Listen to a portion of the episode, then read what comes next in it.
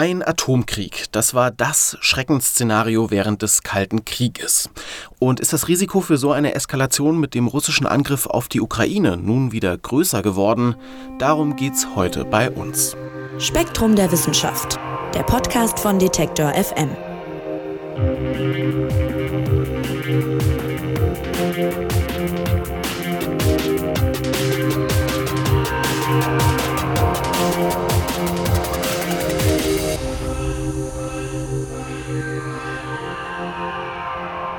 Ja, mehr als ein halbes Jahr ist es her, dass Russland die Ukraine angegriffen hat. Und vielleicht geht es euch wie mir, dass plötzlich wieder Krieg herrscht, so mitten in Europa. Das hat mich ehrlich gesagt kalt erwischt. Vielleicht ist das naiv gewesen, aber ich bin Ende des Kalten Krieges geboren und hatte ja das Privileg, mich mein ganzes Leben lang eigentlich nicht groß um den Frieden sorgen zu müssen. Und dass die Weltlage jetzt plötzlich doch wieder so angespannt wird, das habe ich irgendwie nicht kommen sehen. Und jetzt, wo Russland und der sogenannte Westen sich wieder in einem Konflikt gegenüberstehen, da geht ja bei vielen, auch bei mir, wieder die Angst vor einer nuklearen Eskalation um, also vor einem Atomkrieg. Aber wie groß ist diese Gefahr wirklich? Das hat sich Lars Fischer angeschaut von Spektrum der Wissenschaft und wir wollen heute darüber sprechen. Hallo Lars. Moin, moin.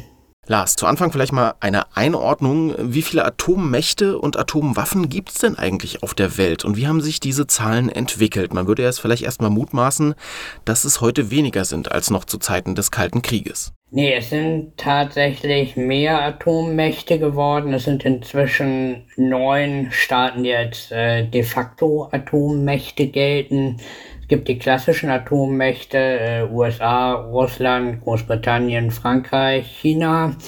Dann gibt es Indien, Pakistan, Israel und Nordkorea, die den Atomwaffensperrvertrag nicht unterzeichnet haben. Und die Zahl der Waffen selber ist also auch angestiegen? Nein, also wir hatten auf dem Höhepunkt des Kalten Krieges ungefähr 70.000 Atombomben. Inzwischen sind es nur noch 12.700, aber das ist natürlich immer noch eine ziemlich große Zahl, ausreichend für die nukleare Apokalypse. Ja, und du schreibst in deinem Artikel, es ist auch wichtig, zwei grundlegende Arten von Atomwaffen zu unterscheiden. Welche sind das denn und was genau ist der Unterschied?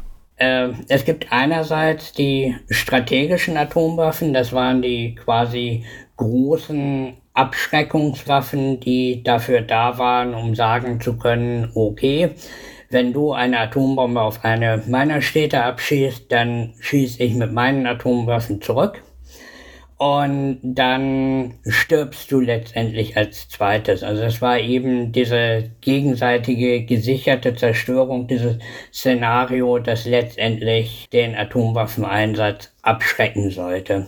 Aber auf der anderen Seite gibt es die taktischen Atomwaffen, das sind meistens kleinere Atomwaffen, die dafür da waren, in der Schlacht eingesetzt zu werden, zum Beispiel um große Panzerverbände zu vernichten oder Verteidigungsstellungen und so. Das ist eben der große Unterschied. Das eine waren Abschreckungswaffen gegen, ja, gegen das Territorium des Feindes. Das andere sind quasi Artilleriewaffen, also größere, größere Bomben, die dann auf dem Schlachtfeld eingesetzt werden sollten.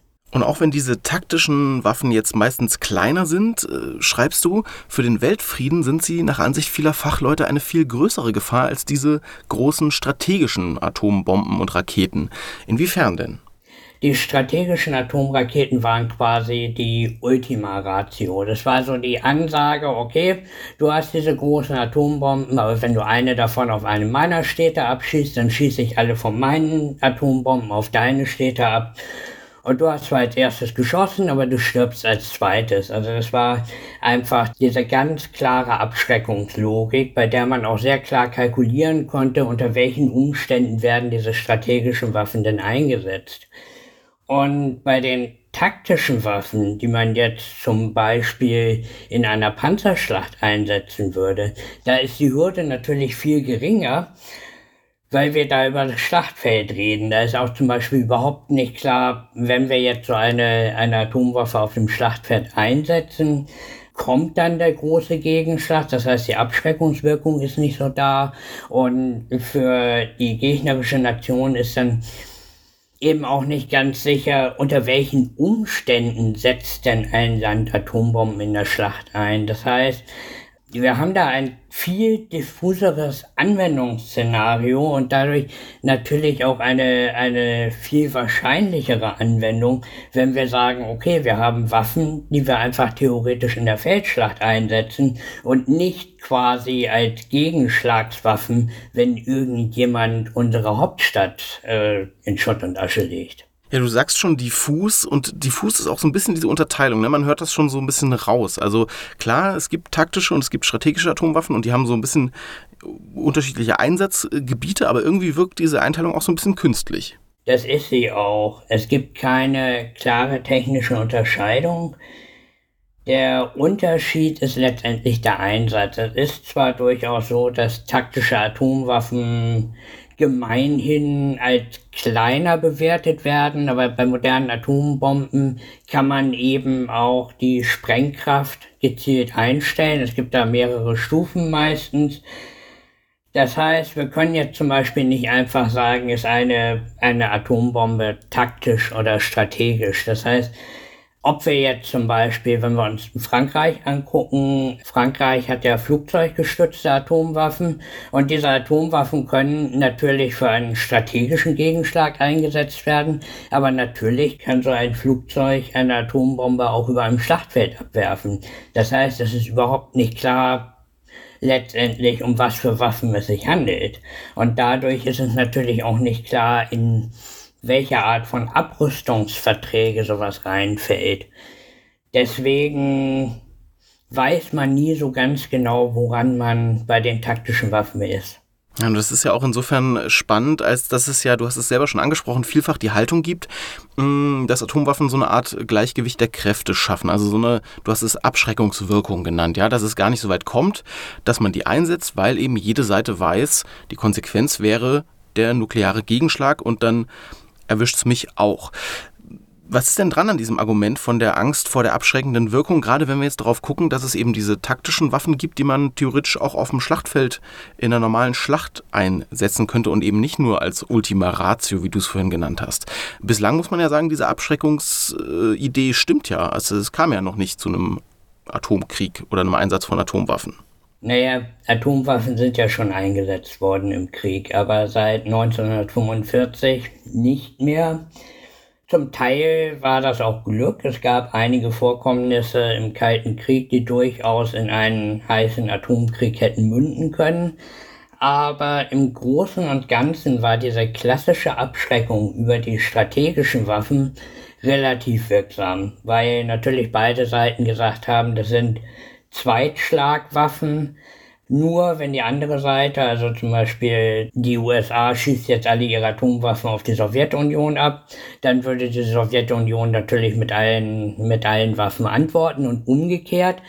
Aber da ja auf beiden Seiten diese strategischen Waffen letztendlich Zweitschlagwaffen waren, äh, ist es nie zum Erstschlag gekommen. Und diese Argumentation, die funktioniert bei taktischen Atomwaffen natürlich nicht, weil wir da überhaupt nicht wissen oder gar nicht mit einem Gegenschlag gegen das eigene Land rechnen müssen, sondern höchstens mit einem Gegenschlag auf dem Schlachtfeld. Ob tatsächlich jetzt die Abschreckung noch aktiv ist, das ist nicht ganz klar. Es gibt eine Art nukleares Tabu, das bis heute nicht gebrochen ist. Möglicherweise liegt das eben auch daran, dass Atomwaffen nicht nur beim Gegner abschreckend sind, sondern natürlich auch die eigenen Atomwaffen eine ganz erhebliche Abschreckungswirkung haben, weil äh, ich denke, niemand, der an diesem roten Knopf sitzt, setzt sie so leicht hinein. Also wer in dieser Situation ist, womöglich eine Atomwaffe abzuschießen, der weiß eben, wir reden über Hunderttausende Tote möglicherweise mit einer Bombe. Das haben wir im Zweiten Weltkrieg gesehen und deswegen ist wohl bis heute die Hürde zum Einsatz einer Atomwaffe, ob strategisch oder taktisch, immer noch relativ hoch. Und äh, das Problem ist natürlich auch, bei einer taktischen Atomwaffe reden wir zwar erstmal nicht von strategischen Atomwaffen, aber natürlich ist der Einsatz einer Atomwaffe immer ein strategisches Ereignis, hat strategische Relevanz. Und man weiß natürlich nie, okay, ich setze jetzt hier auf dem Schlachtfeld eine Atombombe ein, aber möglicherweise sehen das die Atombomben, äh, die, die anderen Atommächte als strategische Eskalation, die man dann womöglich mit weiteren Atombomben beantworten muss. Also man kann nie sicher sein, ob selbst eine taktische Atomwaffe nicht zu einer strategischen Eskalation führt. Und das hat wahrscheinlich auch ihre Abschreckungswirkung. Ja, wenn wir jetzt auf die Situation der Ukraine zum Beispiel mal konkret gucken, da ist es ja so, äh, die angreifende Partei, also Russland, besitzt Atomwaffen und äh, die Ukraine tut das nicht. Aber natürlich tun es ihre Unterstützer. Ne? Also es ist auch eine, eine spannende Gemengelage irgendwie. Und ähm, Sicherheitsforschende kommen zu dem Urteil, dass die Gefahr eines Einsatzes von Atomwaffen mit dem Ukraine-Krieg tatsächlich größer geworden ist. Wie kommen Sie denn zu dieser Auffassung?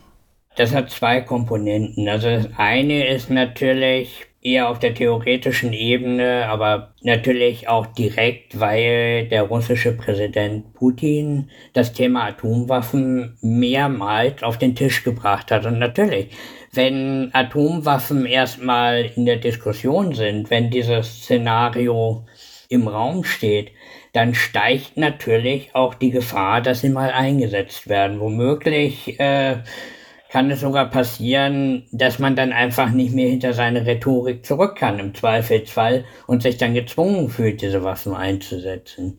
Das ist aber im Fall der Ukraine eher unwahrscheinlich. Nicht unmöglich, aber eher unwahrscheinlich nach Ansicht der meisten Forschenden.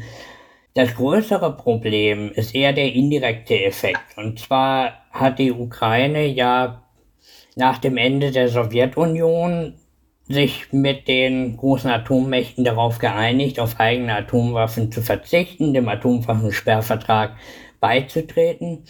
Im Gegenzug haben die Atommächte und dann auch Russland Garantien gegeben, Sicherheitsgarantien für die Ukraine. Und wenn jetzt diese Sicherheitsgarantien, wie man im Krieg ja sieht, nicht mehr gelten durch die großen Atommächte, dann stellen sich natürlich auch die, die Nicht-Atommächte jetzt die Frage, Moment, was sind denn die Zusagen im Zuge des Atomwaffensperrvertrags oder der allgemeinen Abrüstungsvertragswerke überhaupt noch wert?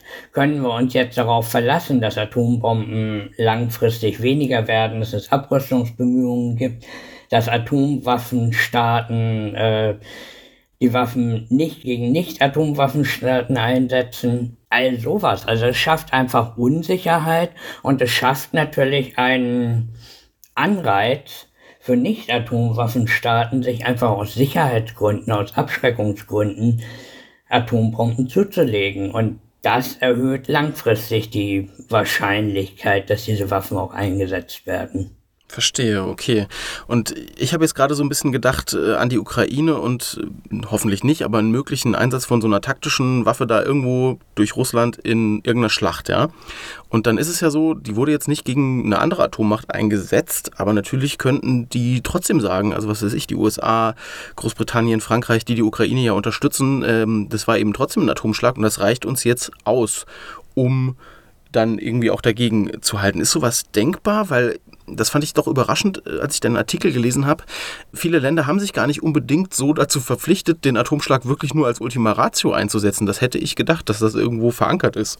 Nein, das ist es nicht. Wir haben ja mehrere Atommächte und äh, da gibt es sehr unterschiedliche Überlegungen, unter welchen Umständen Atomwaffen eingesetzt werden. Das reicht von der ganz klaren Ansage, Atomwaffen nicht als erstes einzusetzen. Dann gibt es die Möglichkeit oder die, die Erklärung von einigen Staaten, Atomwaffen eben auch bei Angriffen mit anderen Massenvernichtungswaffen einzusetzen.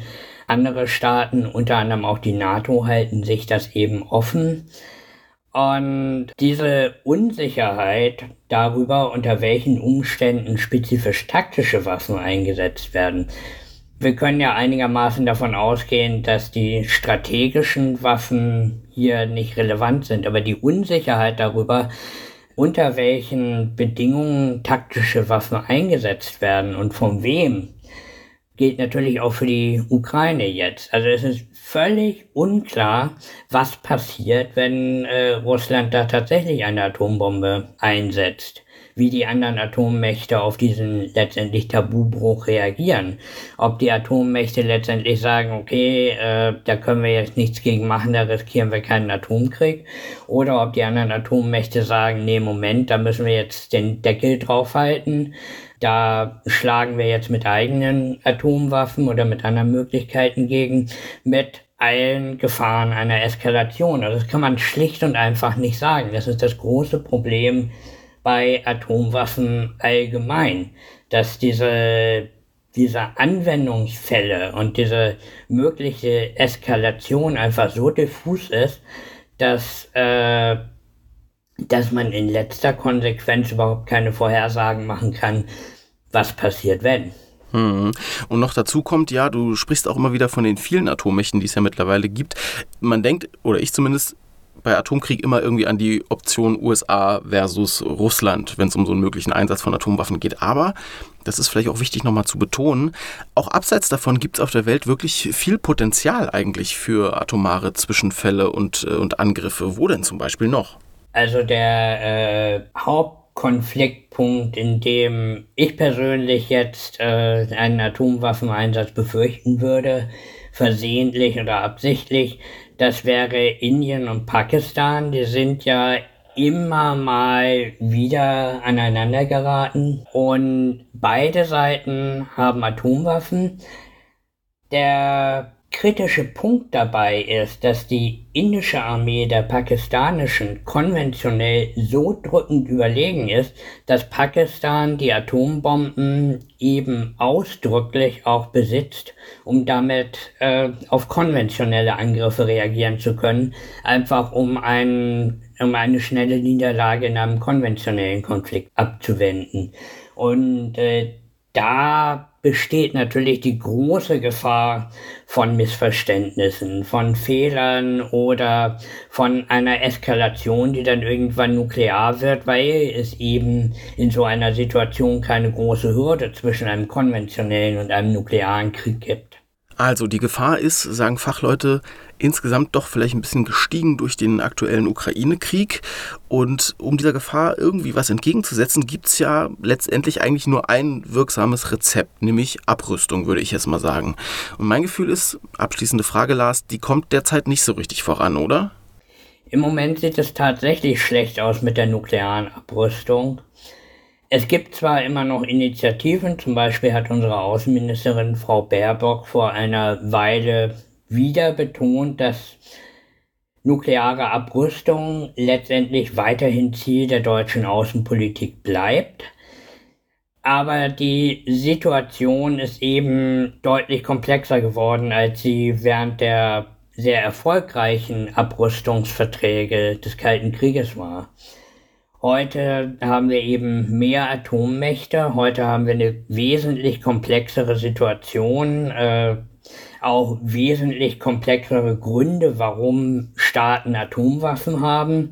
Es funktioniert einfach nicht mehr wie zwischen den USA und der Sowjetunion einfach zu sagen, okay, wir haben beide Atomwaffen, wir machen jetzt einen Vertrag, ich reduziere, du reduzierst und dann sind wir noch auf Augenhöhe diese Art von bilateraler Abrüstung funktioniert natürlich nicht, wenn wir sehr viele unterschiedliche Staaten haben, die Atomwaffen aus sehr unterschiedlichen Gründen besitzen. Deswegen ist es im Moment sehr schwierig. Ist die Gefahr für einen Atomkrieg durch den Krieg in der Ukraine wieder größer geworden? Das hat sich Spektrum-Redakteur Lars Fischer gefragt und uns seine Erkenntnisse hier näher gebracht. Lars, ich sage vielen Dank dir fürs Erklären. Sehr gerne. Ja, und euch auch vielen Dank, nämlich fürs Zuhören. Seid gern auch nächste Woche wieder dabei hier beim Spektrum Podcast. Mein Name ist Marc Zimmer und ich sage Tschüss und macht's gut. Spektrum der Wissenschaft, der Podcast von Detektor FM.